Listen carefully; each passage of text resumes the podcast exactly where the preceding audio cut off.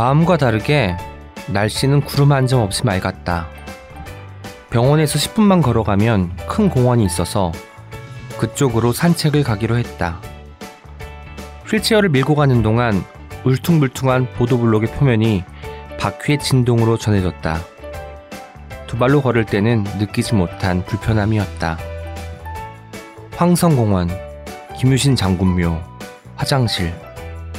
기분이 좋은 듯 할머니의 목소리에 음이 따라 붙었다. 안녕하세요. 오은의 옹기종기 오은입니다. 김달림 작가님의 작별 인사는 아직 예외의 한 부분을 읽어드렸습니다. 나의 두 사람에서 50살 차이 나는 늙은 부모, 김옥무 할아버지와 송이섭 할머니의 이야기를 담아낸 김달림 작가님은 두 번째 에세이, 작별 인사는 아직이에요에서 할머니가 자신을 알아보지 못하고 할아버지가 아무것도 기억나지 않는다며 울던 2018년 어느 여름부터 1년의 시간을 고스란히 기록합니다. 자꾸만 조급해질 수밖에 없었던 시간들. 오늘 책이라웃 오은 연기중에는요, 김달림 작가님과 함께 사랑하는 사람의 곁을 지키는 일, 그들과의 시간을 기록하는 소중한 일에 대해서 이야기 나눠보려고 합니다. 많은 기대 부탁드려요. 예스24가 만드는 책읽아웃은요, 매주 목요일과 금요일, 오은의 옹기종기와 김하나의 측면 돌파가 격주로 방송됩니다.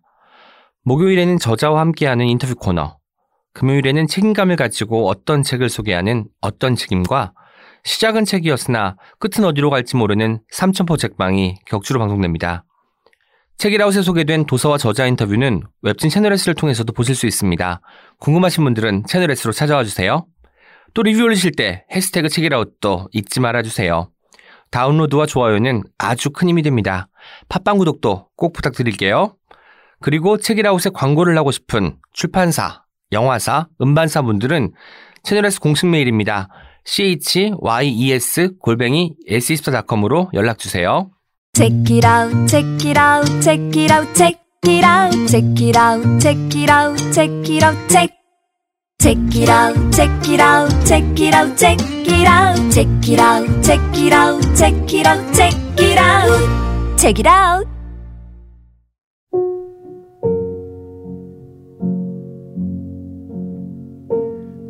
안녕하세요. 루시드 폰입니다. 사랑하는 저의 반려견 보현과의 시간을 사진으로 몸짓과 목소리를 아름다운 음악으로 담아봤습니다. 지금 이 순간 우리의 소리와 빛을 기록한 음악 그리고 사진 루시드 폴의 구집 앨범 너와 나 전국 서점과 온라인 음원 사이트에서 만나보세요. 음악 레이블 좋은 사람 좋은 음악 안테나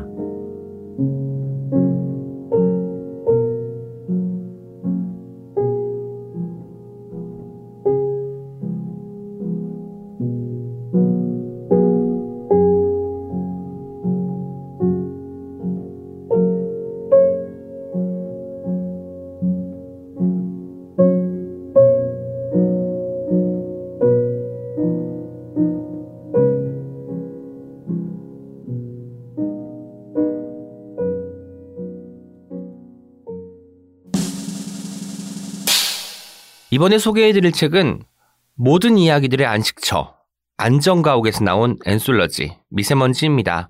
미세먼지에는 류연웅, 김청귤, 박대겸, 김효인, 조혜은, 총 5명의 저자들의 미세먼지를 주제로 쓴 상상력이 가득한 이야기들이 담겨 있습니다. 책이라웃에서도 소개한 적 있는 뉴서울파크 젤리장수 대학살의 조혜은 작가님을 미세먼지에서도 만날 수 있어 무척 기쁩니다.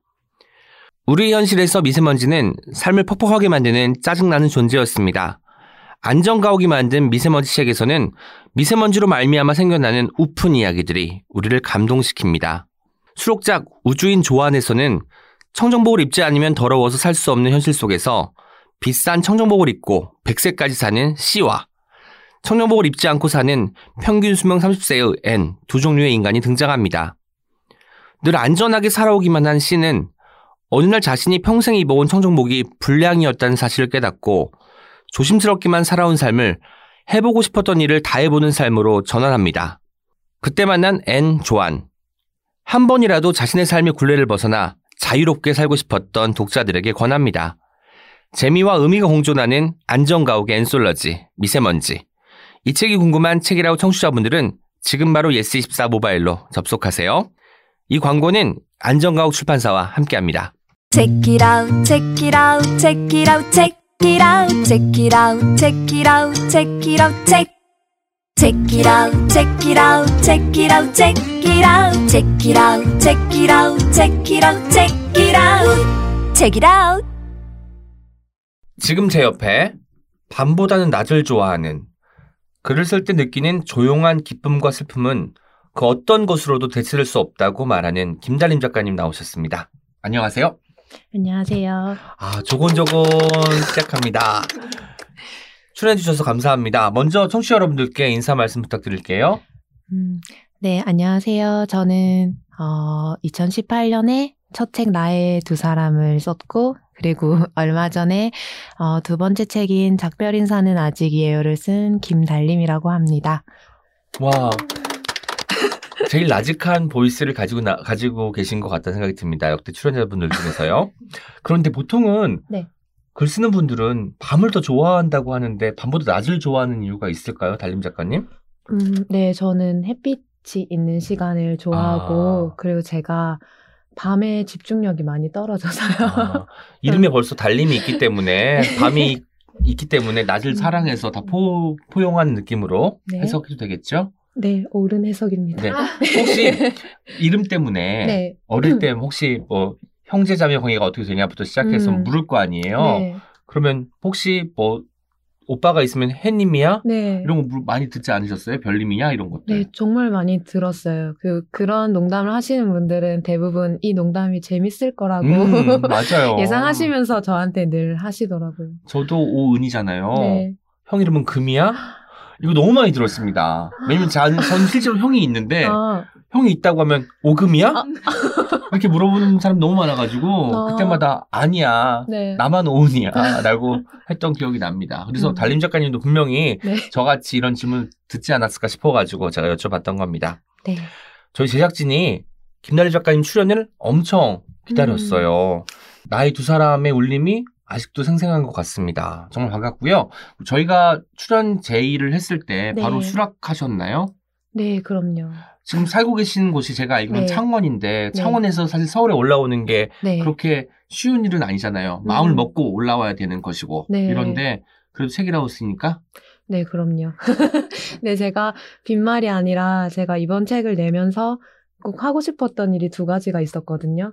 근데 그 중 하나가 그 책이라웃에 나오는 거였어서 저는 아, 되게 되게 기뻤어요. 그래서 네. 아, 저, 저희가 더 따뜻해집니다. 아이고, 책이라웃에 나오고 싶으셨다니까 오늘 네. 좀더 잘 이야기를 이끌도록 해야겠다는 생각이 듭니다. 네. 첫책 나의 두 사람이 2018년 4월에 출간됐으니까 사실 두 번째 책이 생각보다는 빨리 나온 음, 셈인데 네. 아무래도 그 1년 동안의 기록을 어떻게든 묶지 않고는 다음 단계로 넘어갈 수 없다. 이런 음. 생각이 드신 건가요? 음, 네, 제가 음, 이 책이 작년 여름부터 시작되고 그리고 올해 여름으로 끝이 나서 1년의 네네. 시간이 담겨 있는데요. 그 이번 여름이 음, 어떻게 보면 어, 뭐랄까 하나의 분기점처럼 음. 나뉘는 시간이었어요. 그래서 이 시간까지를 어, 정리를 하면 네, 하나의 이야기가 될 수 있겠다. 그리고 그 다음으로 넘어갈 수 있겠다라고 생각을 네, 한 것 같아요. 첫 책도 반응이 뜨거웠잖아요, 달림 작가님. 음, 그 이후에 뭔가 글을 쓰는 자아로서의 김달림이 네. 좀 달라졌을 것 같아요. 생활도 그렇고 음, 평소에는 경험하지 못한 것들도 경험하게 네. 되고 그런 네. 이야기 좀 들려줄 수 있어요? 어, 책을 내고 나서 뭐 외부적으로나 또 내부적으로도 많은 변화가 있었던 것 같은데요. 그 외부적으로는 일단 SNS 팔로워가 늘었고,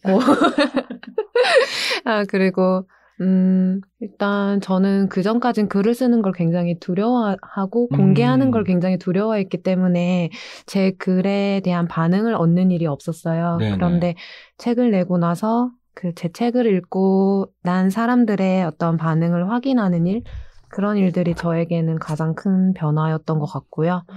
그리고 내부적으로는 어, 이것이 저한테는 굉장히 중요한 변화인데 제가 저를 생각하는 음. 어떤 규정하는 마음이 바뀐 것 같아요. 예전에는 음, 글을 쓰고 싶은 사람이었다면 지금은 어, 나는 글을 쓰는 사람이다. 앞으로도 쓸 사람이다라고 생각이 바뀐 게 저에겐 가장 큰 변화인 것 같아요.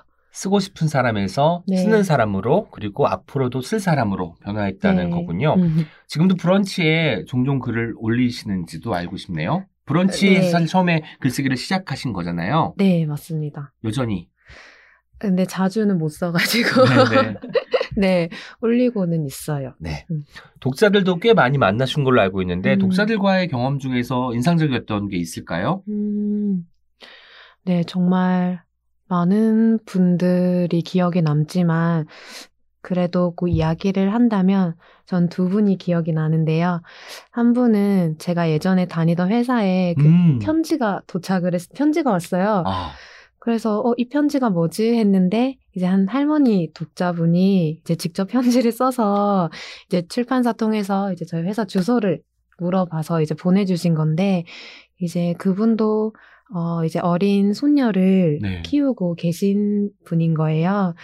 그래서 어 이 아이를 정말 최선을 다해서 키우고 있지만 이 아이가 자라서 음, 받게 될 상처도 두렵고 그게 참 마음이 아팠는데 이제 나의 두 사람을 읽고 나서 음, 용기를 얻었다. 그러니까 작가님 잘 자라줘서 고맙다고 그게 본인에게는 이제 희망이 되었다 라는 내용으로 편지를 보내주셨어요. 그래서 그분은 제가 작년 12월에 망원동에서 북토크를 했었거든요. 네네. 그때 손녀와 함께 같이 오셨어요. 아이고. 네. 그래서 그분이 참 기억에 남고 손녀분이 나이가 어떻게 아, 되는지. 아주 어린 아이예요. 아주 어린 나이. 네. 그래서 이제 김달님처럼 너도 잘 자라렴 마음으로 데리고 음. 왔군요 할머니께서. 네. 그래서 음, 그게 기억이 남고 한 번은 호주에서 엽서가 왔는데 호주? 네. 그분도 할머니 네. 독자분이세요. 그래서 한인 할머니들이 모여서 독서 모임을 하고 있는데 아 호주에서. 네, 거기서 나의 두 사람을 읽고 그, 어, 그 책이 너무 좋았다고 이제 어, 대한민국의 어떤 희망이 보인다. 아. 이 각박한 세상 속에서 오, 네 그런 말 해주시면서 엽서 보내주셨던 게 기억이 나요. 책 한 권으로 일약 네. 대한민국의 희망이 되어버린 김다림 작가님 모셨습니다. 그 김홍무 할아버지 송희섭 음. 할머니의 안부도 여쭙고 싶어요. 잘 지내고 계신지. 음, 네, 두 분은 지금 어, 경주 집에서 네. 네, 지내고 계시고요.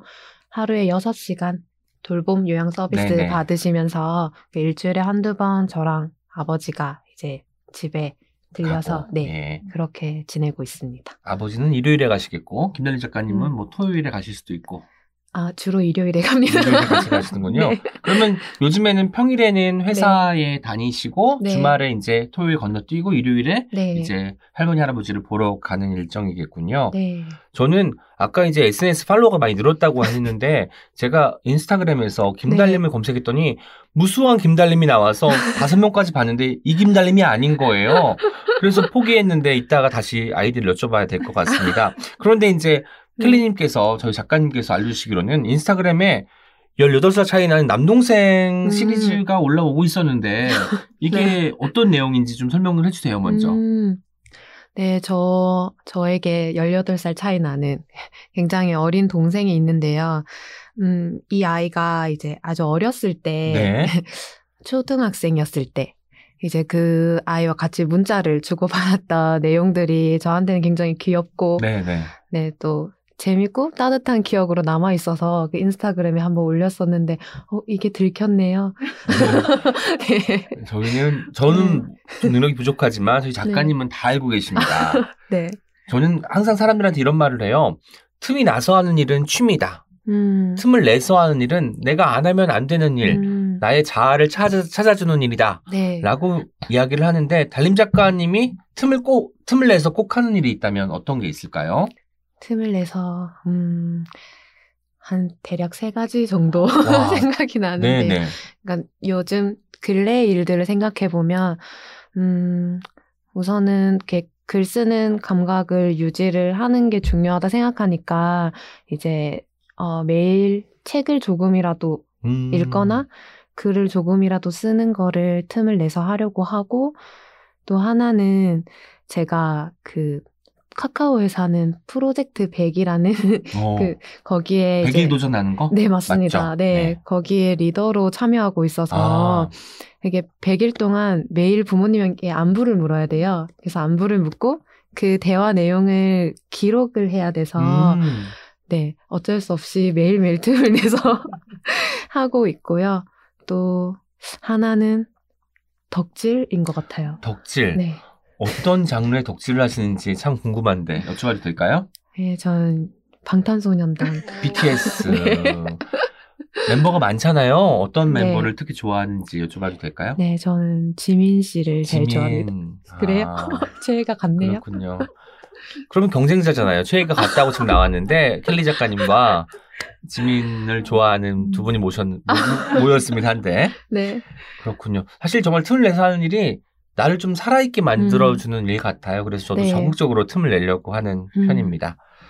네, 이제 김달리 작가님 소개를 해드리도록 하겠습니다. 잘 들어주세요. 네. 작가. 종종 두 번째 사는 삶이기를 바라곤 하는 사람. 부모가 예감하지 못한 시기에 갑작스레 세상에 오게 됐다. 1988년에 태어난 그는 그런 사연으로 1939년생 김홍무 씨와 1940년생 송희섭 씨의 품에서 자랐다. 김달림이란 이름은 할아버지 김홍무 씨가 지어주었다. 그가 엄마 뱃속에 있을 무렵 할아버지는 우연히 올려다본 밤하늘에 밝은 달을 보고 저 달처럼 세상을 환하게 비추는 사람이 되기를 바라며 지었다고 한다. 두 살 때는 요구르트를 좋아했다고 하고 조금 더 자라서는 카메라 앞에 서는 걸 좋아했다고 한다. 모두 두 사람이 들려준 이야기다. 스무 살, 대학생이 되어 도망치듯 독립을 할 때까지 그와 두 사람이 살았던 집은 경주 산, 산동네에 있는 벽돌집이다. 항아리에서 고추장 된장이 나란히 익어가던 산바람에 빨래가 구김없이 마르던 겨울이면 눈이 무릎까지 푹푹 쌓이던 집에서 할머니의 뜨거운 김치국밥과 가죽나물 장아찌를 먹으며 성장했다. 독립 후에는 바쁘고 빠듯하게 살았다. 어영부영 서른이 된 어느 날 야근을 마치고 집에 가는 길에 할아버지의 말이 떠올랐다. 난 네가 글을 쓰게 될 줄 알았다. 그 말에 대답을 하고 싶어 퇴근 후 두세 시간씩 주말에도 자기 전에도 이동하는 기차 안에서도 틈틈이 썼다. 책장에 꽂힌 좋아하는 작가들의 이름을 보며 과연 나도 책을 낼 수 있을까 하던 시절이었는데 지금은 그 이름들과 함께 있는 것이 여전히 어색하고 이상하게 느껴진다. 글을 쓸 때는 노래 한 곡을 반복해서 듣는 편이다. 나의 두 사람을 쓸 때는 루시드 폴의 할머니의 마음은 바다처럼 넓어라를, 작별 인사는 아직이에요를 쓸 때는 권나무의 어릴 때를 계속 들었다.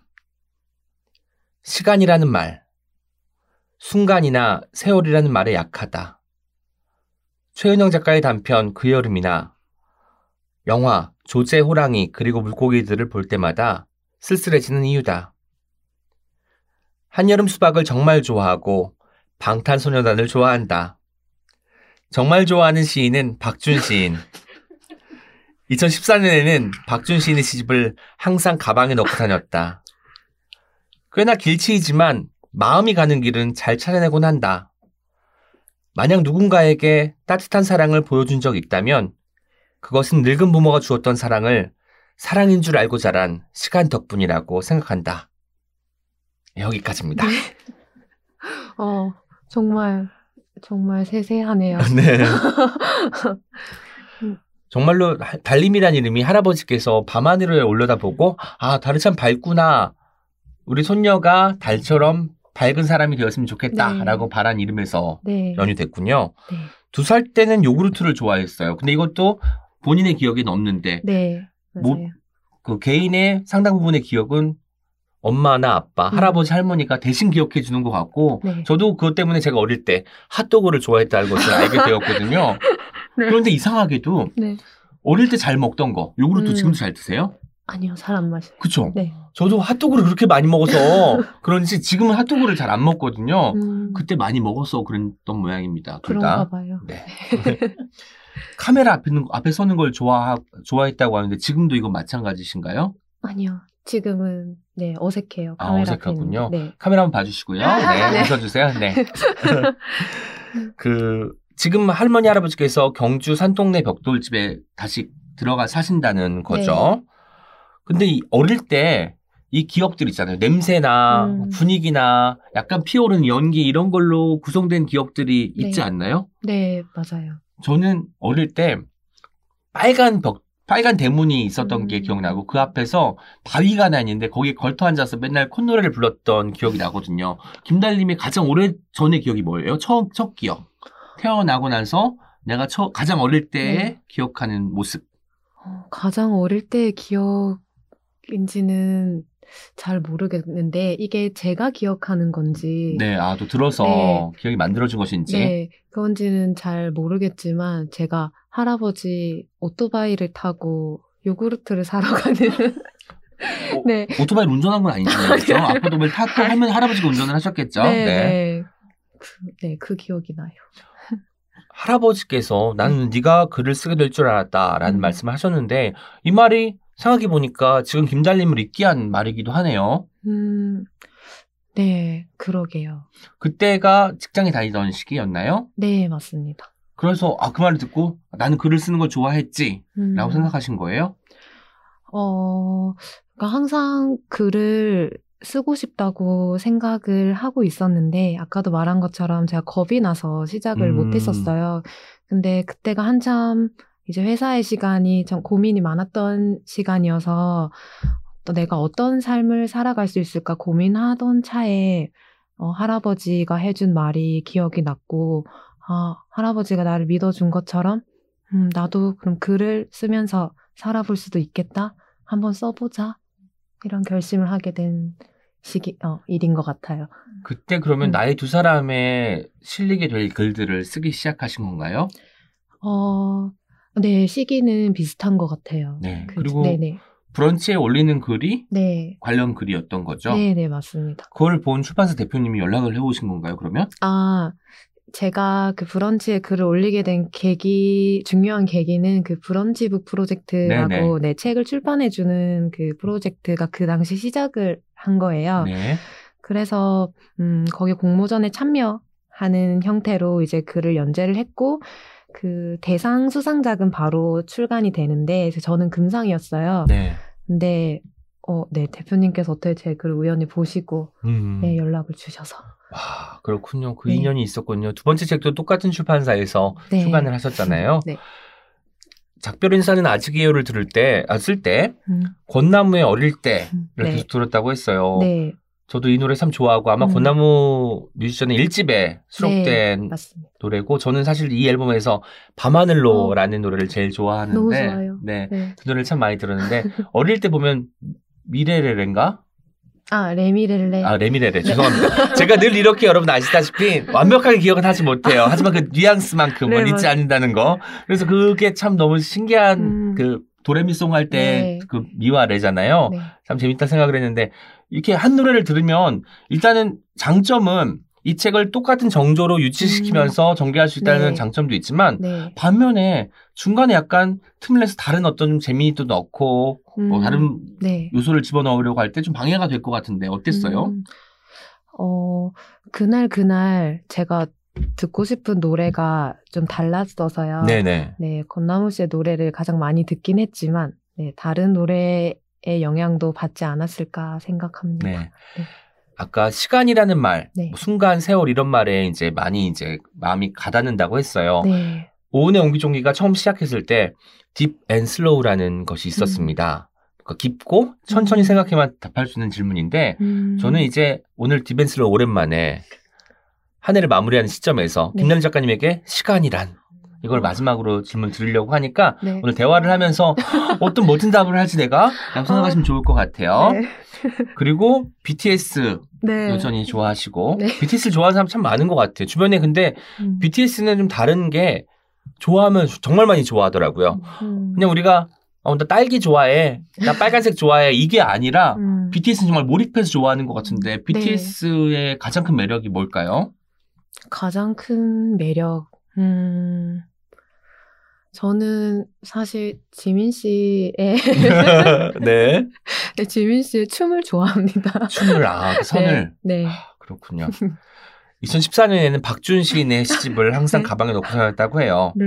2014년이면 제가 시집을 두 권 냈을 시기인데, 네, 박준 네. 시인의 첫 시집에 이제 어. 밀리고 말았는데요. 네. 박준 시인과 그 강원도 어딘가에서 만났다고 들었는데 그 이야기 네. 좀 해주세요. 음, 네, 혹시 그분은 기억하고 계실지는 모르겠지만, 제가 그때 여름 휴가로 그 정동진 독립영화제에 간 적이 있었어요, 네. 친구들이랑. 근데 그때 이제 야외에서 이렇게 여러 영화를 보는데, 단, 하나, 한 단편 영화가 어떤 젊은 시인에 관한 영화였어요. 네 네. 네, 이제 그 영화 끝나고 이제 감독 그 GV를 하는데 그 감독님이 사실은 이 영화의 주인공인 그 젊은 시인이 이 자리에 와 있다고 음. 그래서 한번 무대로 모셔도 되겠냐 해서 그 올라오셨어요, 그분이. 근데 그분이 이제 어 자기 시집의 시를 하나 낭독을 해주신다고 해서 네. 낭독하는데 어 그분인 거예요. 그래서 어, 제가 너무 놀래서 근데 이제 그분이 딱 낭독하고 이제 무대를 내려가시는데 제가 일단 무작정 뛰어갔어요. 아, 책 가지고. 그때 그게 제가 책을 가지고 갔는지 어. 정확히 기억이 안 나는데 제가 일단 뛰어가서 혹시 안녕하세요. 제가 정말 좋아하는 그 시집이라고 네. 그 혹시 사인을 좀 받을 수 있냐고 아, 나 제가 사인 받 받겠다고 말을 한 게 아니었는데 너무 좋아한다는 마음을 고백을 하고 있었어요. 근데 네네. 그분이 아 그러면 사인을 해주신다고 가방에서 시집을 꺼내서 네 사인을 해주셨어요. 네. 네. 네. 정동진 영화제는 저는 못 갔지만 오늘 제가 그래서 홍대 스튜디오에서 제가 그 이 시집을 권해드렸습니다. 왜냐면 사실 독서의 어떤 스펙트럼이 넓어지는 건 좋은 일이잖아요. 네. 대한민국의 시인이 박준만 있는 것은 아니니까 네. 오은이라는 시인도 있다는 것을 각인시켜드리기 위해서 시집을 한 권 권해드렸고요. 이 시집이 네. 읽힐지 안 읽힐지는 잘 모르겠지만 마음 다해서 매일매일 소원을 빌도록 하겠습니다. 네. 꼭 읽겠습니다. 읽을 거예요. 네. 네. 마지막으로 하나만 더 여쭤볼게요. 그 늙은 부모가 주었던 사랑을 사랑이라고 생각한 덕분이라고 했어요. 네. 그런데 이제 당시엔 사실 이게 사랑인지 모르잖아요. 네. 어느 정도 시간이 지나고 이 사, 이게 사랑이구나. 음, 할머니 할아버지가 나에게 베푼 것이 정말 네. 정말 사랑이었구나라는 걸 깨달은 시기가 언제인지 여쭤봐도 될까요? 음, 어, 우선 같이 살 때, 이제 어릴 때는 이게 사랑이다라고 명확하게 생각한 것은 아마 아니었을 네네. 테지만, 제가 책에도 썼듯이, 어, 제가 엄마의 존재에 대해서 그러니까 그리워하지 않았던 것은 분명, 어, 그러니까 저를 좀 단단하게 만들어주는 그들의 마음을 느꼈기 때문이라고 음. 생각하거든요. 그래서 그때는 아, 이건 사랑이야 라고 명확하게 느끼지 못했더라도 그런 마음이 있었을 것 같고, 어, 내가 이들의 사랑을 참 많이 받았구나라고 많이 느꼈던 시기는 네, 제가 독립을 하고, 음. 네, 어른이 됐을 때인데요. 음, 왜냐하면 사실 그런 편, 편견이 많잖아요. 그러니까 조선 가정이나 그리고 결핍이 있는 가정에서 자란 아이에 대한 편견. 이 아이는 음. 뭐 어떤 뭐 슬플 것이다, 뭐 외로울 것이다, 뭐 그런 편견이 있을 텐데, 그러니까 저는 참 그러니까 명, 되게 명랑한 사람이더라고요. 네, 친구들도 많고 되게 음, 긍정적인 면도 많고 항상 잘 살아가고 싶다는 생각을 하는 사람인데 이런 것들이 어디서 왔을까? 음. 어, 나를 만들어준 건 무엇일까라고 음, 생각을 해보니까, 아, 나는 두 사람의 굉장히 단단한 사랑을 받아서 그런 거구나. 라는 걸, 네, 나이를 먹어가면서 계속 느꼈던 것 같아요. 사랑 안에 있을 때, 그리고 사랑을 막 열심히 받고 있을 때는 음. 그게 사랑인지 잘 모르다가 음, 어느 순간에 저도 이제 독립을 해서 서울에 올라 살기 시작했을 음. 때, 아, 그때 내가 그렇게 많은 사랑을 받았구나라는 걸 느꼈거든요. 그리고 주변에서 확인을 좀 해주잖아요. 너는 참 사랑 많이 받고 자라는 아이 같아. 네. 라는 말들을 음. 들을 때, 아, 그렇구나. 그래서 음. 내가 구김살이 없을 수 있구나. 음. 이런 생각이 들면서 음. 부모님 생각이 간절하게 나는 것 음. 같습니다. 저 같은 경우는.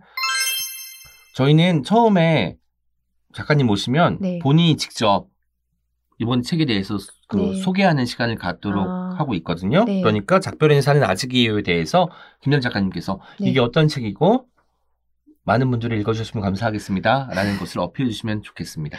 음, 네. 첫 책, 나의 두 사람이 그 저에게 늙은 부모가 되어 주었던 할머니, 할아버지와 함께 보낸 시간을 자식의 입장에서 쓴 책이라면, 작별 인사는 아직이에요는, 음, 누군가의 도움 없이는 살아가기 힘들어진 그 부모 곁에서 보호자로 살아가게 된 자식의 시간이 담겨 있는 책이에요. 네. 네. 그 실제로 책을 읽다 보면 요양병원 이야기가 많이 음, 나오잖아요. 네. 저는 사실 이제 병원에 오래 있어 보기도 했고, 음. 환자로서도 있어 보고, 네. 보호자로서도 있어 봤는데, 그 시간이 정말 정말 안 가고, 음, 안 가면서도 빽빽하고, 굉장히 네. 좀 심리적으로 압박을 많이 주는 시간이거든요. 네. 아주 힘든 시기에 쓰인 글일 텐데, 음, 이것들이 묶여서 책으로 나왔을 때 기분도 남달랐을 것 같아요. 음. 네, 그 나의 두 사람을 쓸 때는 그 저한테 어떤 기쁨으로 남아 있는 네. 그 기억을 돌아보면서 쓰는 거였어서, 어, 쓰는 게 상대적으로 좀 즐거웠었어요. 음. 그런데 이번 책은 제가 쓰는 시간과 이제 사는 시간이 겹쳐져 있었고, 네, 네. 그리고 그 시간이 저에게는 아주 중요하면서도 굉장히 힘든 시간들이었기 때문에 약간 저를 기억하고 있는 책이잖아요. 이 책이 그렇죠. 제가 보낸 시간을. 그래서 이 책이 나왔을 때 그러니까 저의 어떤 부분을 떼어낸 것 같았고 그래서 더 애틋했던 것 같고요. 또 이 일이 저는 계속 진행이 되고 있고 또 아직 정리되지 않은 마음들도 남아 그렇죠. 있어서 또 고민도 굉장히 많았던 네 책이에요. 옛날 이야기를 쓴다고 하면 보통 회상이기 때문에 음. 뭔가 조금 이것을 아름답게 쓰기도 하고 미화하기도 네. 하고 나도 모르게 감정적으로 좀 더 어떤 걸 더 씌우기도 하는데 이 시간을 통과하면서 이 시간을 기록하기 때문에 더 생생하게 하지만 그게 또 아픈 것일 수도 있잖아요. 네. 매번 이제 병원에 갔다가 돌아와서 밤에 네. 이거를 쓰셨을 것 같은데 네. 실제로 어땠, 어땠나요? 어, 네, 맞아요. 그, 음, 제가 최근에, 어, 어, 제 책에 대해서 이야기할 자리가 있었는데, 그때도 이 책을 쓴 계기를 물어보시더라고요. 네네. 그래서 그 계기를 생각해 보니까, 사실 보호자로 살아가는 시간이, 그러니까 저 자신을 보호하지 못하는 시간이 될 때가 굉장히 많았거든요. 그래서 되게 자주 사라지고 싶다고 생각을 했었는데, 그러면서 되게, 음, 아이러니하게도 사라지고 싶지 않았어요. 그, 음, 네, 그 살아- 싶지만 네. 살아주고 싶지 않았다. 사라지지 않기 위한 방법은 네, 글을 쓰는 일이었던 것 같고요. 그래서 네, 병원에 갔다 와서 밤에 네, 조금씩 조금씩 기록하고 네, 그게 또 저를 견디게 해주고 그랬던 것 같아요. 네, 글쓰기의 힘에 대해서 음. 느낄 수 있는 부분이었고요. 저도 이제 아버지 모시고 병원에 다녔던 기억이 나는데 평생 이제 저를 보호해 줄 것 같았던 음. 아버지의 보호자가 저라는 거예요. 네. 그때 저는 나이가 지금 많이 있지만 음, 그제야 내가 어른이구나. 음. 내가 누군가를 보호해야 하는 상황이구나. 네. 이렇게 해갖고 약간 좀 인지부조화 같은 게 왔어요. 음. 늘 저는 집에서 막내 아들이었는데 어, 누군가의 보호자가 된다는 상황 자체가 네. 선뜻 받아들여지지 않더라고요. 네. 그런데 이제 그 시기를 겪어 나가면서 조금씩 성장한 것 같은데 이게 사실 음. 눈에 보이는 건 아닌 것 같아요. 그래서 음. 이제 아마 달림 작가님은 그걸 매일매일 기록하셨기 때문에 그 시기를 좀 더 순탄하게 음. 넘어오신 것이 아닐까라는 생각을 해봤습니다. 저는 우느라 바빠가지고 기록하지 못했습니다. 음. 그 덜컥 두 사람의 보호자가 된 후- 이후에 네. 처음 든 감정이 두려움이라고 쓰여 있더라고요. 네. 이 감정, 두려움이라는 감정이 어떻게 시작된 걸까요? 음, 작년 여름부터 한동안은 굉장히 경직된 채로 산 것 같아요. 네, 네. 덜덜 떨면서. 왜냐하면 제가 생각해보니까 저는 지금까지 한 번도 그 누군가의 보호자로 살아본 경험이 없더라고요. 네. 그런데 덜컥 이제 보호자가 되었는데 가장 두려웠던 것은 이게 처음 두려웠던 것은 일단 제가 무엇을 해야 되는지를 모른다는 음. 거였어요. 어, 두 사람이 이렇게 내 앞에서 빠른 속도로 무너져 가고 있는데 생활이 망가지고 있는데 내가 어, 뭘 먼저 해야 되지? 음, 어, 병원에를 가야, 병원을 가야 되는 걸까? 그 나는 무슨 말을 해줘야 되는 거지? 그런 것들이 되게 두려웠었고요. 그리고, 어, 보호자로 살아보니, 그러니까 처음 겪는 선택과 이 질문들이 굉장히 많았어요. 맞아요. 네. 근데 제가 선택하는 어떤 결정들이 그 두 사람에게 너무 큰 영향을 미치는 일들이었기 때문에 내가 정말 옳은 선택을 하는 걸까? 그런 것들이 되게 두려웠어요. 뭐, 예를 들면, 뭐 병원을 갔는데, 어, 음, 이 사람, 두 사람에게 이제 응급 상황이 오면, 어, 연명 치료를 치료 음. 할 것인가, 네, 말 것인가. 아, 근데 이걸 내가 결정을 해도 되는 건가? 음, 라는 것들, 뭐, 할머니의 이상 행동이 계속, 음, 나타나면 진정제를 추가 투약하거나 아니면 손을 묶을 수밖에 없다. 그런 것에 동의를 하시느냐. 이런 질문들. 그런 것들이 항상 무서웠던 것 같아요.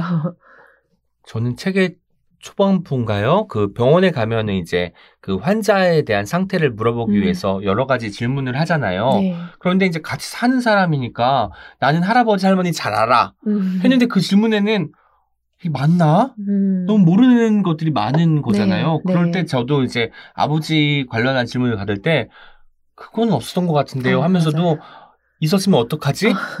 내가 잘 모르고 있구나라는 네. 생각이 들면서 스스로가 음. 좀 많이 작게 느껴지더라고요. 나는 진짜 아무것도 모르고 살아왔구나. 네. 아버지는 나를 잘 알았을 텐데. 나는 아버지가 어떤 뭐 알레르기가 있고 음. 어떤 그 증상이 있었고 이런 네. 것들에 대해서 전혀 모르고 있었구나 하면서 스스로 뭔가 미안함이 들고 네. 죄책감이 들고 음. 이런 것 같아요. 근데 아무래도 아까 그 두려움은 네. 결국 미안함과 죄책감으로 연결되는 것 같아요. 음.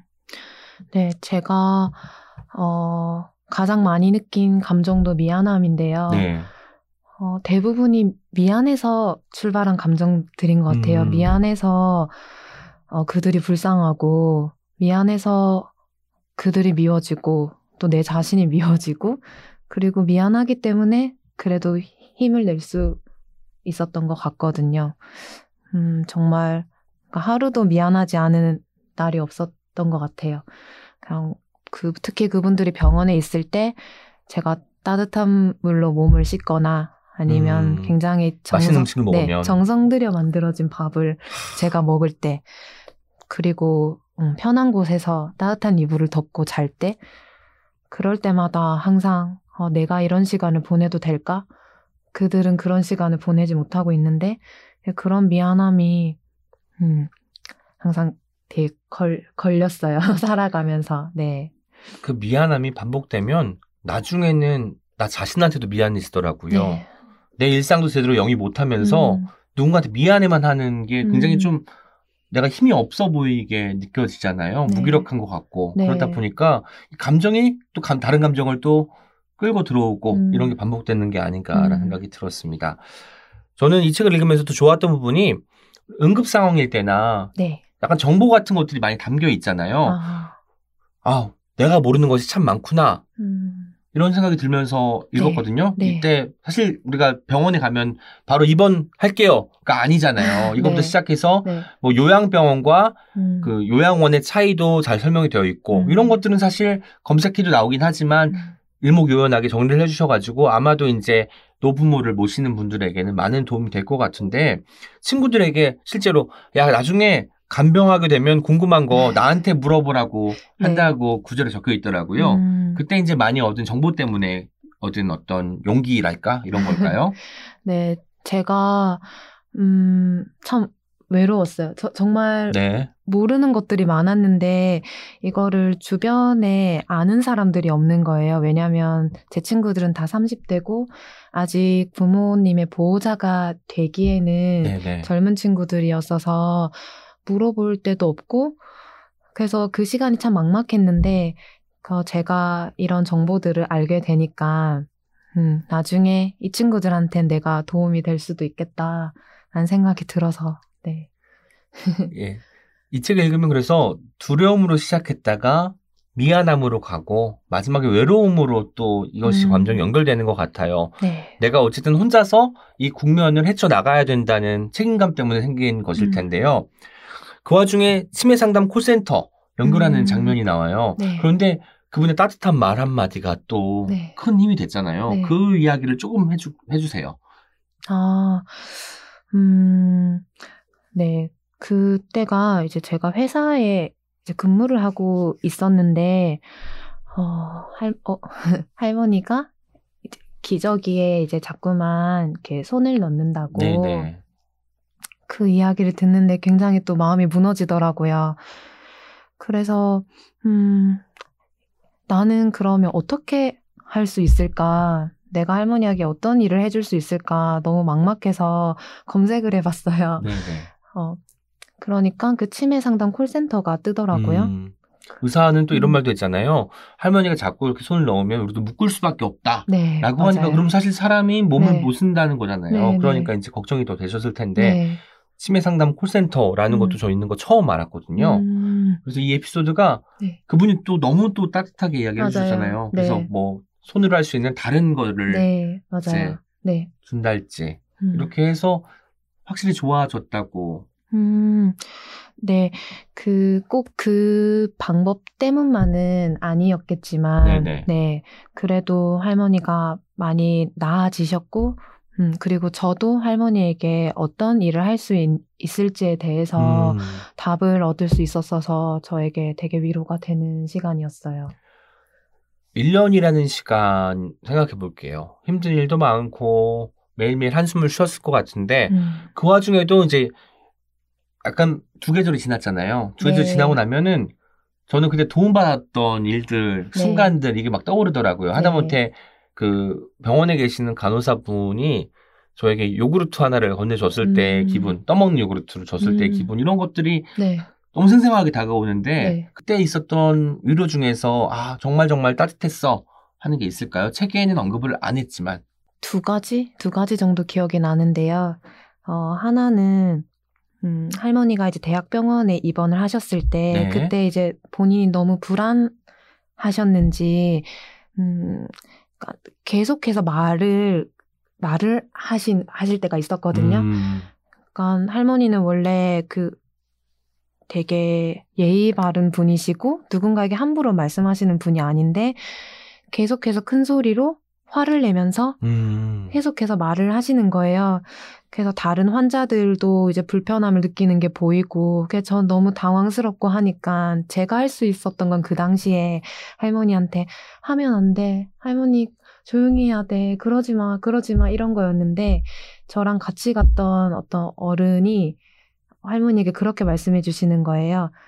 어, 할머니 그동안 참고 사느라 너무 힘드셨죠? 제가 다 들어드릴게요. 이야기하세요. 이렇게 했어요. 근데 할머니가 정말 그 말을 듣고 그 본인도 약간 놀라신 것 같았어요. 음, 그러더니 고맙다면서 이제 그분 손을 잡으면서 이제 막 이야기를 하시는데 이제 조금씩 잦아드는 게 보이는 거예요. 그래서 그때도 정말 놀랐고요. 어, 할머니는 어쩌면 네. 자기 이야기를 하고 싶은 것도 있었지만 음, 내 이야기를 들어줄 사람이 음. 내 앞에 있다는 걸 확인하고 싶으셨던 음. 것 같네요. 그런 것 같아요. 그리고 어, 하나는 어, 할머니께서 이제 계셨던 요양병원이 천주교 재단이었는데 네네. 그 일요일마다 그 근처 교회에서 이제 봉사 활동 나오셨어요. 근데 할머니는 분명 병원에 오기 전까지는 불교였는데 네네. 책에는 나오죠. 네. 네. 그래서 이제 일요일마다 예배를 하러 가셨어요. 그런데 할머니께서 조금 부풀려 말씀하시는 부분이 있는데 음, 그 목사님한테 그렇게 말씀하셨대요. 그 우리 외삼촌이 있는데 그 외삼촌이 굉장히 훌륭한 목사세요. 근데 그분이 미국에 계셔서 저를 못 보러 와요. 음. 이렇게 하셨대요. 근데 목사님이 그 말을 듣고 아, 그분 성함이 어떻게 되느냐? 아, 저도 아는 목사님이다. 정말 훌륭한 분이죠. 이렇게 이야기를 해주셨대요. 그래서 할머니가 저한테 이제 자랑처럼 어, 우리 외삼촌을 기억하는 사람이 있다고. 근데 저는 외삼촌 얘기 처음 듣는 거였거든요. 네네. 그래서 아, 정말 좋은 분이다. 이렇게 생각했는데, 그 다음에 또 예배를 가셨는데, 그, 그 목사님이 그렇게 얘기해 주셨대요. 제가 그 목사님에게 연락을 해봤는데, 너무 할머니를 보러 오고 싶은데, 본인도 몸이 너무 아파서 못 오신대요. 그걸 음. 저에게 전달해 주셨습니다. 라고 할머니한테 이야기해 주셨다고. 그래서 할머니가, 음, 그 말을 저에게 해주시면서 되게 행복해 하셨었거든요. 음, 그- 그렇게 위로를 해주는 방법도 있구나 생각했던 기억이 나요. 병원에는 아픈 음. 사람들이 많지만 음. 이렇게 작은 기적들이 매일매일 네. 벌어지는 것 같네요. 아, 뭉클했습니다. 음. 저는 작별의 인사는 아직이에요라는 책에서 가장 인상 깊었던 부분을 꼽자면 김나림 작가님이 할머니 할아버지만 바라보고 있는 게 아니에요. 그러니까 음, 다른 그 병석에 어떤 네. 분이 누워 계신지 침대에 누가 음. 누워 계신지부터 시작해서 그분의 보호자 그리고 우리가 흔히 요양사 보호사라고 음. 부르는, 부르는 분들까지도 한 명 한 명 다 기억하고 호명하려고 하셨거든요. 음, 원래 이렇게 사람들을 보고 이거를 기억하고자 기록하는 거를 잘 하시는지가 알고 싶어요. 왜냐면 사실 음. 저는 병원에 있을 때 일단은 내가 모시고 온 분이 당장 아프니까 집중하게 되잖아요. 이, 이 침대에. 네. 그러니까 다른 분들이 존재한다는 건 알지만 선뜻 입을 열고 마음을 전달하고 뭐 그분의 사연을 음, 귀 기울이게 되지는 않았는데 이렇게 되기까지 시간이 꽤 걸리지 않았을까 싶었거든요. 음, 일단 음, 제가 병원에 거의 이제 매일 가다 보니까 또뭐 물리적인 시간을 합한 것도 그렇고 그리고 저에게 개인적으로도 그 시간들이 굉장히 중요한 시간들이었잖아요. 근데 그곳에 가서 어 뭐랄까 우연히도 어, 가장 가까운 곳에서 지켜본 타인이자 그리고 직업군이 이제 간병인이었어요 요양보호사. 그래서 그분들과 사실 보호자는 어떤 그러니까 갈등이 일어나기도 하지만 어떤 연대 우정 같은 게 생기기도 한다는 걸 이번에 경험했거든요. 그래서 그분들의 이야기를 음, 좀 더 기억하고 또 기록하고 싶다고 생각했어요. 보호사분들도 복지도 굉장히 좀 처우도 좀 개선이 될 필요가 음. 있잖아요. 그런 네. 부분도 짚어주셔가지고 아마 많은 분들이 공감하실 것 같다는 생각을 했습니다. 이게 추후에 정책 쪽에 정책 쪽에 반영이 돼서 좀 처우가 개선이 됐으면 하는 바람이 바람도 있습니다. 음. 그 아까 이제 매일매일 이렇게 힘겹게 할머니 음. 할아버지의 모습을 지켜보고 집에 와서 쪽잠을 자고 다시 또 아침에 나가서 할머니 할아버지를 음. 보고 이 일정이 네. 반복이 되잖아요. 네. 그 와중에 글을 쓸 수 있어서 다행이다. 라고 음. 생각했던 순간들도 많았, 많았던 것 같습니다. 네. 실제로 인스타그램에는 이렇게 남긴 적도 계시대요. 견디기 위해 쓴 이야기들이 있고 슬픈 날들 중에 그럼에도 가질 수 있었던 기쁨들이 함께 있습니다. 첫 책과는 조금 다른 의미로 애틋하고 소중하게 느껴집니다. 음. 라는 대목이 있다고 들었는데 이것은 이런 거잖아요. 우리가 굉장히 지금 슬픈 상황인데 슬픈 상황에서도 여유를 내야 웃을 수 있고 음. 누군가에게 밝은 말을 건넬 수 있잖아요. 네. 이런 순간들을 있게 한 게 결국 글쓰기가 아니었을까 음, 싶은데 네. 어땠나요? 어, 네, 그런 것 같아요. 그, 음, 이게 박완서 선생님의 그 그만둔 시간을 누가 다 먹었을까 그 마지막 그 문단에 보면 그런 말이 있잖아요. 그러니까 어, 언젠가는 내가 글을 쓰게 될 예감이 들었다고 네. 이것이 그 공포를 몰아내게 해줬다. 음, 그 말과 비슷한 기분을 느낀 것 같아요. 그래도 나는 글을 쓰는 사람이다. 나는 이 이야기를 어, 쓸 것이다. 라는 게 음, 저에게는 힘이 되지 않았나 생각이 들어요. 슬픈 날들 중이 슬픈 상황이니까 오히려 작은 기쁨도 더 커다랗게 음. 다가오는 것 같기도 하고 예전에 저는 이 생각이 들었어요. 세월호 유가족들이 밥을 먹고 하하호 웃는 장면을 캡처를 해서 뭐 누가 죽었는데 저렇게 저 사람들은 웃고 음. 있다.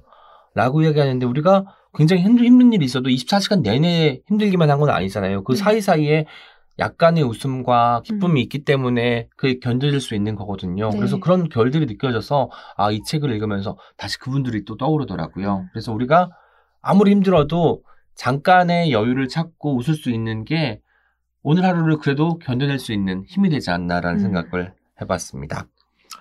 제가 김나림 작가님 책을 인스타그램에 올렸더니 고수리 작가님께서 댓글을 달아주셨어요. 네. 어떻게 달아주셨냐면 시인님 PD에서 이 책을 발견하니 너무 좋네요. 사랑하는 작가예요 하고 환히 웃으시면서 손을 모으는 이모티콘을 써주셨는데 요새 브런치에 고수리와 김달림의 교환 편지를 쓰고 계신다고 들었습니다. 소개 좀 해주세요. 어, 네, 그 고수지 작가님이 지난 여름에 어, 우리도 한번 교환 편지를 써보는 게 어떠냐고 제안을 해주셔가지고, 음, 브런치에 연재를 하고 있고요. 원래는 암묵적으로 정한 텀은 이제 일주일에 하나씩 쓰는 거였는데, 암묵적이니까 네, 뭐 네. 예. 서로의 사정에 따라서 조금 텀이 길어지고 있는 것 같고요. 네, 지금, 음, 고수리 작가님이 저한테 세 번째 편지를 쓰셨고, 제가 세 번째 답장을 할 차례입니다. 아, 차례인데 이제 암묵적으로 했기 네. 때문에 이제 시간을 조금 더 드릴 수도 있다는 거 아, 미리 말씀드릴게요. 네. 고수 작가님께서 오은의 옹기종기 어떤 책임을 굉장히 잘 들어주신다고 음, 들었습니다. 네. 김현 작가님은 박준 시인을 좋아하지만 고수 작가님은 어떤 책임을 좋아하신다는 거 한번 짚고 넘어가고 싶었습니다. 괜히. 네. 이 책도 그러면 교환 편지가 어느 정도 쌓이면 또 책으로 묶여 나올 가능성도 있겠네요. 어, 묶여, 묶여 나온다면 좋고요. 네, 네. 그냥 처음에 이걸 이야기하면서 고수리 작가님과 어, 이야기한 것은 독립 출판으로 내보는 건 음. 어떠냐 이런 이야기를 나누긴 했어요. 에세이는 어쨌든 네. 내 이야기를 담는 건데 편지는 내 이야기뿐만 아니라 상대를 약간 헤아리 있는 방식의 음. 글쓰기를 네. 해야 되잖아요. 네. 편지가 가는 또 매력이 뭘까 여쭤보고 싶습니다. 어, 오히려 편지를 쓸 때 조금 더 솔직해지더라고요. 아, 그래요? 네. 음. 음, 그게 어떤 점에서? 그냥 뭔가 내 이야기를 더 고백하게 되는 거예요? 어, 네.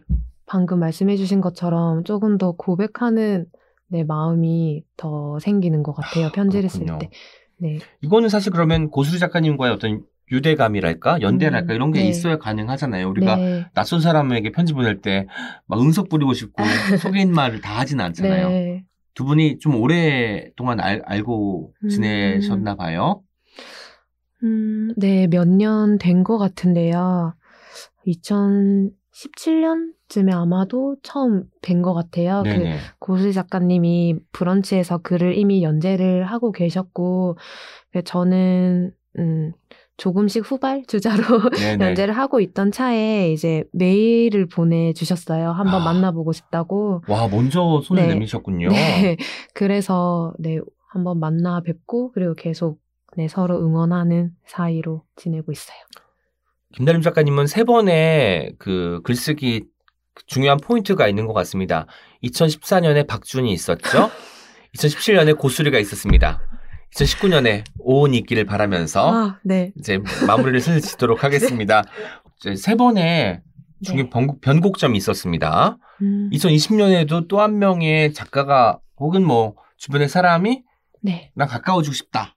음, 최근에 읽은 뭐 책이나 네. 뭐 지금까지 읽었던 책들을 생각하시면서 아 이분과는 가까워지고 싶다라는 생각하신 분이 계신가요? 음, 어, 네. 저는 김원비 작가님. 아 김은미 작가님 네. 음. 역시 책이라고 여기서 아, 벗어나기가 쉽지 맞습니다. 않습니다. 네. 네. 음. 김원미 작가님 왠지 듣고 계실 것 같은데 그 이유에 대해서도 여쭤봐도 될까요? 어, 네, 제가 김원비 작가님 책을 그 2018년 올해의 책으로도 꼽았었거든요. 근데 그 책을 어, 네, 되게 좀 재밌는 사연으로 그 책을 우연히 읽게 되었는데 그 책이 너무 재밌는 거예요. 네. 그래서 2018년에 올해의 책으로 꼽고 그리고 아무튼 수를 읽었는데 아 너무 재밌어서 아, 2019년 네. 책도 아무튼 네. 술이 되겠군요. 그러면 네. 아, 네. 아니, 아, 아니에요. 저도 모르게 나와버렸습니다. 물론 제가 저는 2019년에 낸 아. 책이 없습니다. 어, 주간된 네. 책이 없기 때문에 뭐 후보에도 당연히 오르지 못했지만 네 18년 책이 이제 있고요. 네. 네. 아무튼 김무미 작가님에 대한 무궁무진한 애정 물씬 느낄 수 있었고요. 네. 박준, 김원비, 고수리 이 세 명의 작가에 이어 저도 언젠가는 김달림 작가님의 입에서 언급되는 작가로 남고 싶습니다. 네. 이제 책이라 공식 질문 몇 개 드리도록 할게요. 아, 네. 첫 번째 질문입니다. 청취자들에게 영업하고 싶은 단 한 권의 책이 있다면 네. 어떤 책일까요? 어, 네, 되게 고민을 많이 했는데, 원래 녹음하기 전에는 이 책으로 결정했다가, 지금 다시 바꿨어요. 네네. 어, 네, 전 김혜란 작가님의 비행운을, 네, 고르겠습니다. 이유 여쭤봐도 될까요? 음, 제가 김혜란 작가님의 단편들을 굉장히 좋아하는데, 그 비행운에 제가 제일 좋아하는 단편이 수록되어 있어서, 네, 이 책을 골랐어요. 제목을 알려 주셔야죠. 아, 네. 그곳의 밤 여기의 노래라는 그곳의 단편입니다. 밤 여기의 노래. 네. 그 단편을 좋아하시는군요. 네. 저는 녹음 직전에 바꿨다고 해서 나는 있었다 나오나 나도 나도. 약간 저 진짜 심장이 콩닥콩닥 뛰는데 어떻게 이거 내색하면 안 되는데 안 되는데 하는데 역시나 그런 일은 벌어지지 않습니다. 네. 어쨌든 정말 네. 약간 사람을 쥐락펴락하는 거 잘하시는 것 같아요. 네. 네. 아, 두 번째 질문입니다. 네.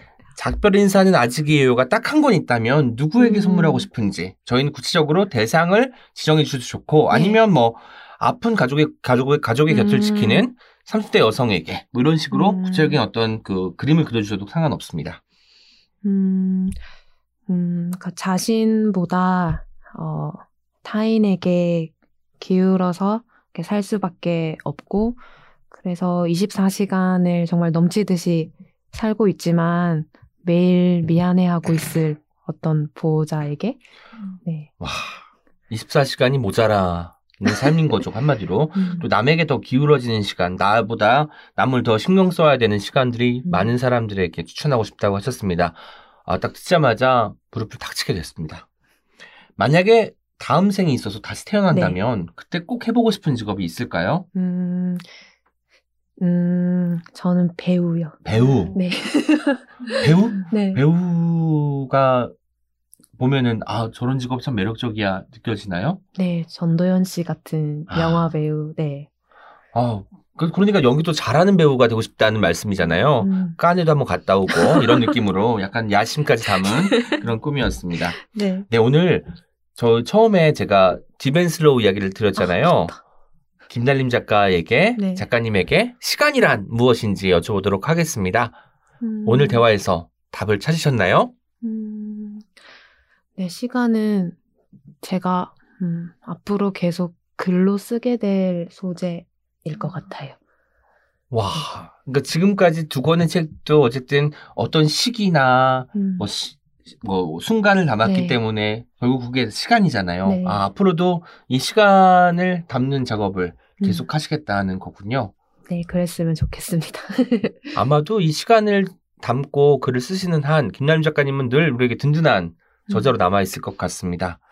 마지막으로 오늘 책이라웃 오은의 옹기종기에 출연하신 소감과 함께 청취자분들께 인사 음. 말씀 부탁드릴게요. 음, 네, 저는 옹기종기에 꼭 출연하고 싶었던 이유는, 어, 제가 듣고 싶은 질문들을 해주실 거라는 믿음 덕분이었거든요.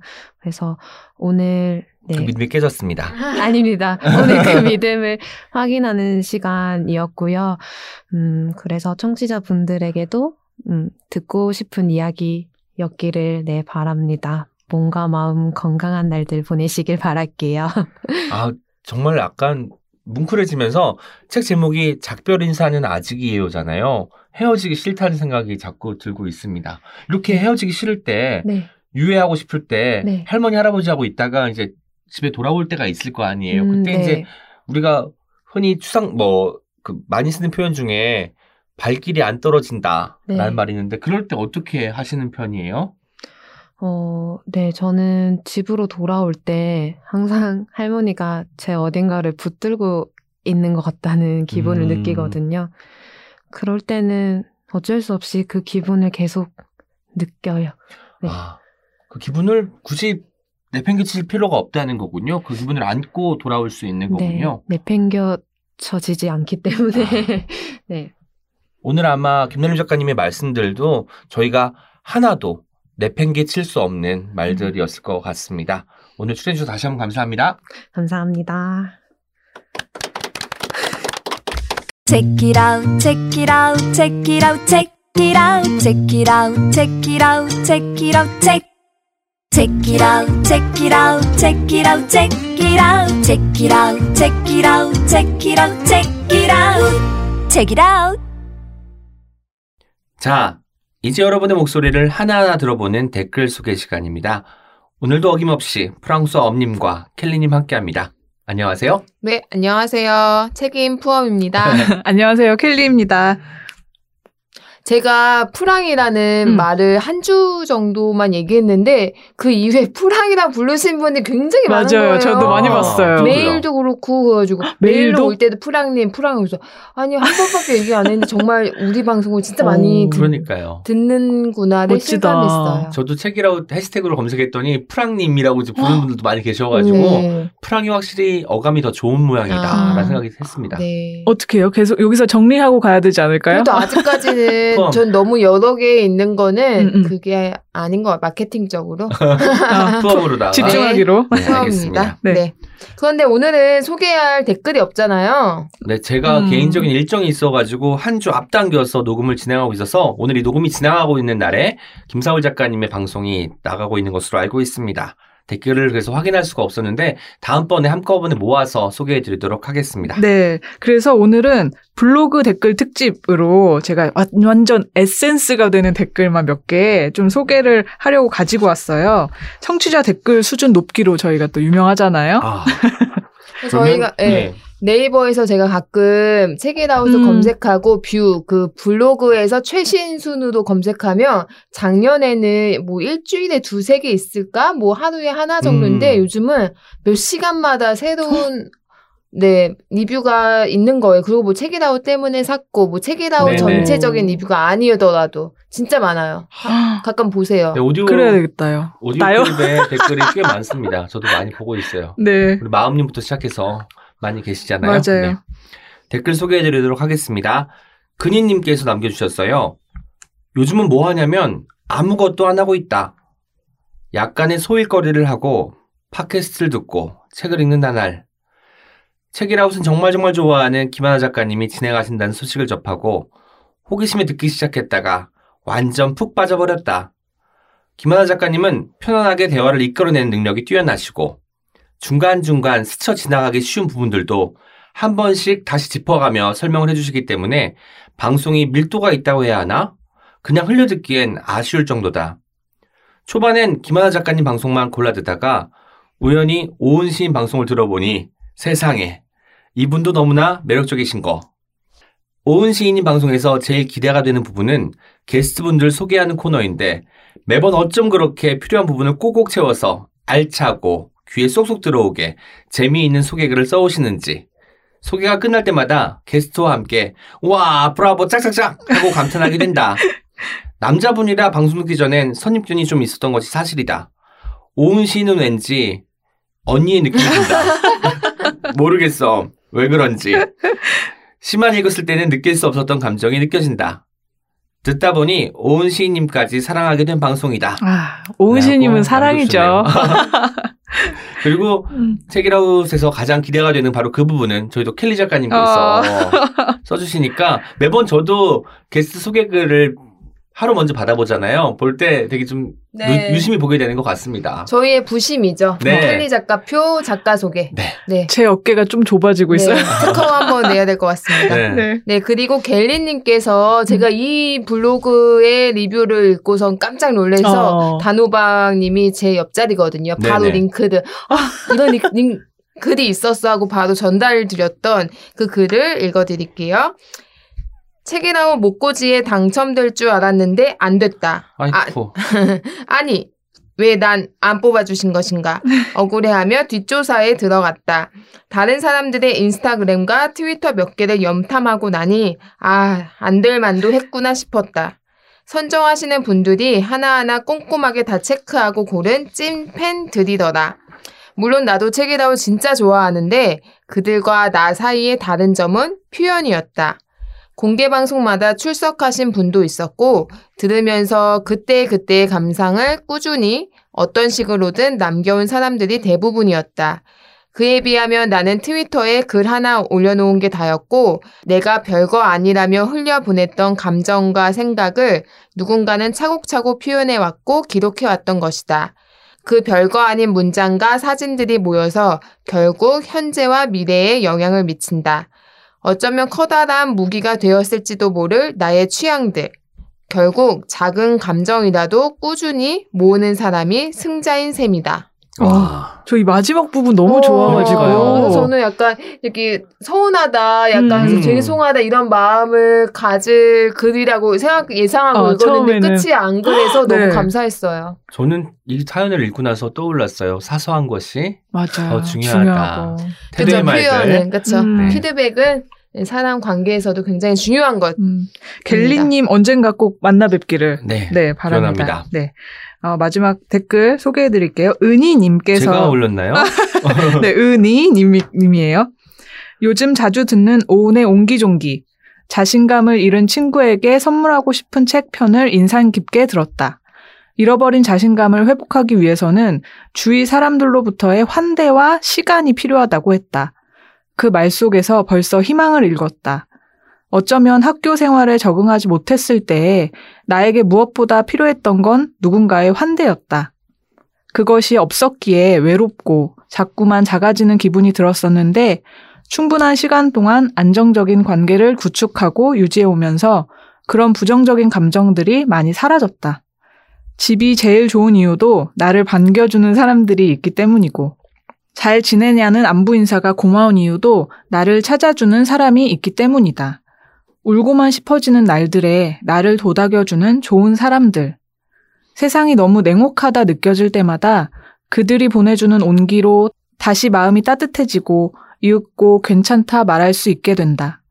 보고 싶은 사람에게 내가 그리로 갈게 라고 말할 수 있도록 내가 가진 작은 온기를 나눠줄 수 있도록 나는 더 노력해야지. 와. 오늘 댓글들 네. 네. 너무 장난 뭉클하네요, 아니죠. 다. 저 에세이 공모전 음. 당선자 읽는 줄 알았어요. 너무 에세이 수준이신데요. 네, 와. 진짜. 저희 이 자신감을 잃은 친구에게 선물해주고 싶은 네. 제편 되게 많은 분들이 네, 좋아해 맞아요. 주셨던 것 맞아요. 같아요. 사실 우리 모두 환대를 꿈꾸고 있어서 그런 음. 것 같습니다. 어디 네. 갔을 때 환영해주는 분위기, 나를 반겨주는 맞아요. 이 느낌 이런 것들이 필요한 사회가 아닌가라는 생각을 해봤어요. 음. 그래서 저는 항상 이 스튜디오에 올 때마다 음. 이 환대의 기운이 느껴져서 너무 행복합니다.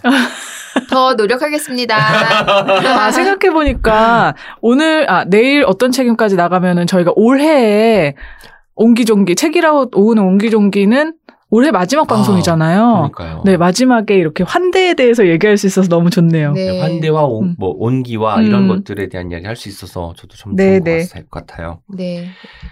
지금까지 옹기처럼 소박하지만 종기처럼 난데없이 등장하기도 하는 오은과 함께한 오은의 옹기종기였습니다.